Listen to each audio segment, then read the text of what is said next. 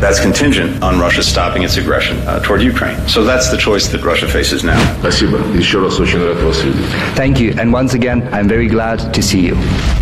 Rusya, Ukrayna krizinde kim hangi cephede yer alıyor? Ukrayna'nın doğusundaki sınır bölgesinde Rusya ile yaşayan ve zaman zaman küçük çaplı çatışmalara dönüşen gerilim artıyor. ABD başta olmak üzere NATO ülkeleri Rusya'nın askeri yığınak ve tatbikatları karşısında Ukrayna'nın da birlik üyesi yapılması ihtimalini daha yüksek sesle dile getirdikçe Rusya da buna itirazlarını arttırıyor. Ukrayna-Rusya krizinin ortasında Belarus, müttefik kararlılığı 2022 adıyla askeri tatbikata başladı.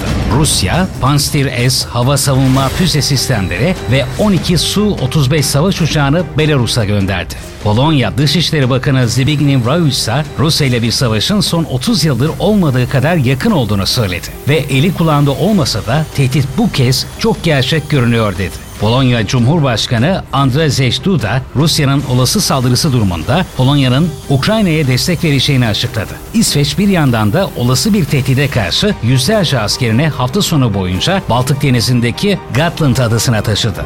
İngiltere ve Kanada'dan Ukrayna'ya askeri destek. Ukrayna ile Rusya arasındaki gerilim devam ederken İngiltere muhtemel bir işgale karşı koyması için Ukrayna'ya tank savar silahı gönderdi. İngiltere Savunma Bakanı Ben Wallace, parlamentoda yaptığı konuşmada silahların Ukrayna'ya ulaştığını, ayrıca eğitim için az sayıda İngiliz personelin kısa süreliğine gönderildiğini ifade ederek Ukrayna'ya hafif tank savar savunma sistemi sevk etme kararı aldık dedi. Kanadalı kaynaklar ise Ukrayna'ya olası bir Rus saldırısı halinde nasıl yardım edileceğini tespit etmek üzere az sayıda askeri ülkeye gönderdiğini ifade etti.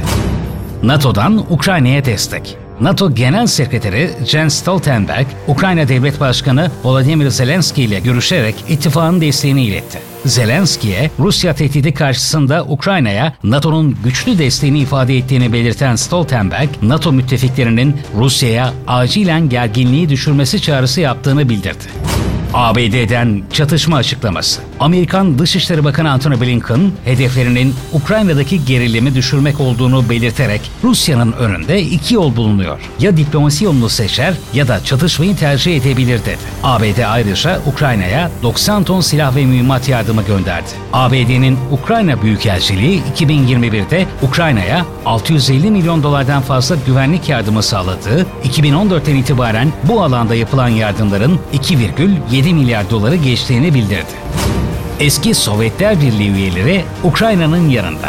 Baltık ülkeleri Estonya, Letonya ve Litvanya'nın yaptığı ortak açıklamada Ukrayna'yı Rus yayılmacılığına karşı desteklediklerini belirterek Amerikan yapımı tank savar ve uçak savar füzelerini Kiev'e göndereceklerini ifade ettiler. Eski Sovyetler Birliği üyesi olan Baltık ülkeleri içlerinde Stinger füzelerinin de olduğu Amerikan yapımı mühimmatları Ukrayna'ya gönderecek. Estonya Başbakanı Kaja Kallas geçen hafta yaptığı açıklamada NATO müttefikleriyle olası bir saldırıya karşı ülkedeki NATO birliklerinin sayısını arttırmayı görüştüklerini açıkladı.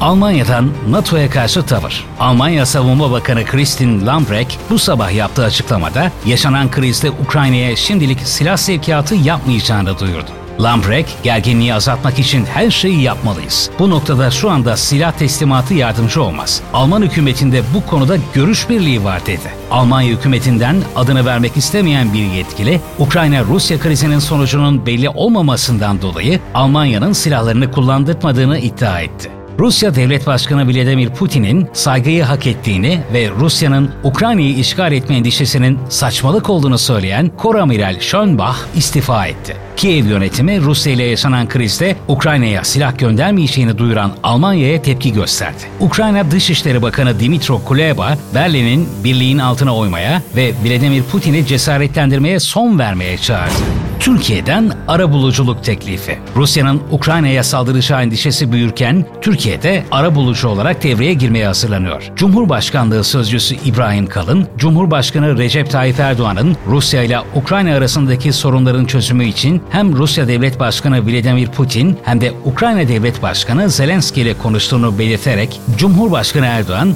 hatta isterlerse her ikisi de Türkiye'ye gelmeye, aralarındaki sorunları ve farklılıkları çözmek için bir toplantı yapmaya davet etti. Türkiye, Rusya ile Ukrayna arasındaki gerilimi azaltmak için oynayabileceği her türlü rolü oynamaya hazır. Bunu hem Rusya hem Ukrayna'nın dostu hem de bir NATO müttefiki olarak yapıyoruz ifadelerini kullanmıştı.